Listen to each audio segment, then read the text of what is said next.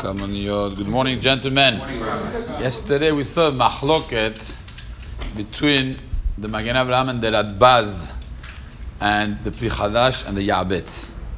Machloket is, do you need kavana when it says mitzvot tzrichot kavana? You need to have kavana when you do mitzvot. Is it only for mitzvot deoraita or also for mitzvot derabanan? The Magen Avraham and the Radbaz hold it's only for mitzvot deoraita. Because it's so important, mitzvah doraita, you also need to have kavanah. But mitzvah derabanan is a lower level of obligation, let's just say like this. And if you do the mitzvah, okay, you did the mitzvah, you didn't have kavanah, it's also okay. That's the opinion of Magen Avraham and the Radbaz. The Pri Chadash and the Yabetz disagree. They say exactly the opposite svara. Because it's the Rabbanan and it doesn't have such so much importance like the Deoraita, that's why you must have kavanah much more kavanah than in the Oraita. In the Oraita, you mushba ve'omed eh, from the very beginning. You have to do it, you have to do it. But this one, it's like an extra one. And therefore, you must have kavanah in the one of the Rabbanan. We said yesterday we're going to see what the opinion of Shulchan Aruch is.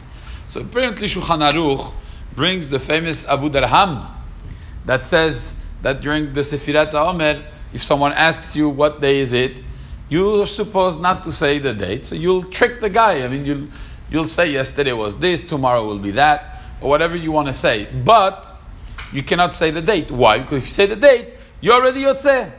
Okay? So both opinions say Shulchan Aruch holds that mitzvot tzrichot kavana. Sorry, that mitzvot lo tzrichot kavana in a derabanan counting the Omer in our days is the Rabbanan. And Shulchan Aruch says if you're just answering the question where you don't have the kavanah of being Yotzei, you're just answering the question to the person, Shulchan Aruch says if you did that, you cannot say the Beracha. Mashma, mitzvot lo tzrichot kavanah in the Rabbanan, clearly from the Shulchan Aruch. Okay, so that's good for the Magen Avraham and for the Radbaz. For the Pri Chadash, if you're um, if you learn Pri Chadash, you know that he doesn't mind uh, being uh, cholek on the Shulchan Aruch at all.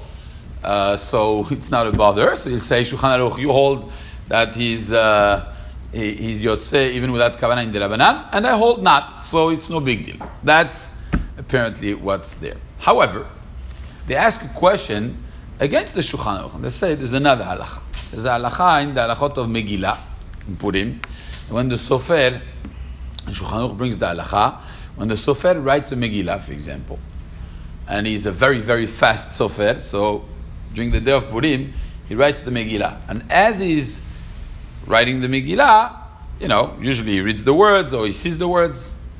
Is he Yotzei the Chova Kiryat Megillah? Yes or no? The Shulchan Aruch says, Im kiven libo yatsa, ve'im lav lo yatsa. The same lashon that we saw in the Gemara in Berachot regarding the one who writes the Kiryat Shema. But there it's the Oraita, here it's the Rabbanan. And the Shulchan says, if he had Kavanah when he was writing, Yatsa. If he didn't have Kavanah, Lo Yatsa. You have a Shulchan Aruch, that in Ilchot, in the Alachot of the Rabbanan, he still tells you that Chiluk. Mashma, you need to have Kavanah to be Yotze. Ooh, stira between Maran and Maran. What do you do with this? So when they asked the question to the Radbaz, you know, what do you do with this? He said, it's not really a she'ela on the Shulchan Aruch. It's a she'ela on me too, because I hold like this, and uh, really it's not a she'ela of stira of Shulchan Aruch, it's a Mishnah Meforeshet. It's a Mishnah in, in, in Megillah. So what do I do with this Mishnah? And he said two answers. The first simple answer is that we spoke many times about different levels of the Rabbanans.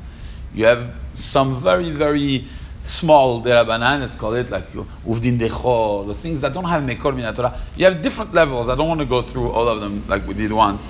But the highest level of derabanan is divrei kabbalah. Divrei kabbalah means it's not in the in the Torah shebichtav, it's not in the in the chamisha chumshe Torah, but it is in the Nach.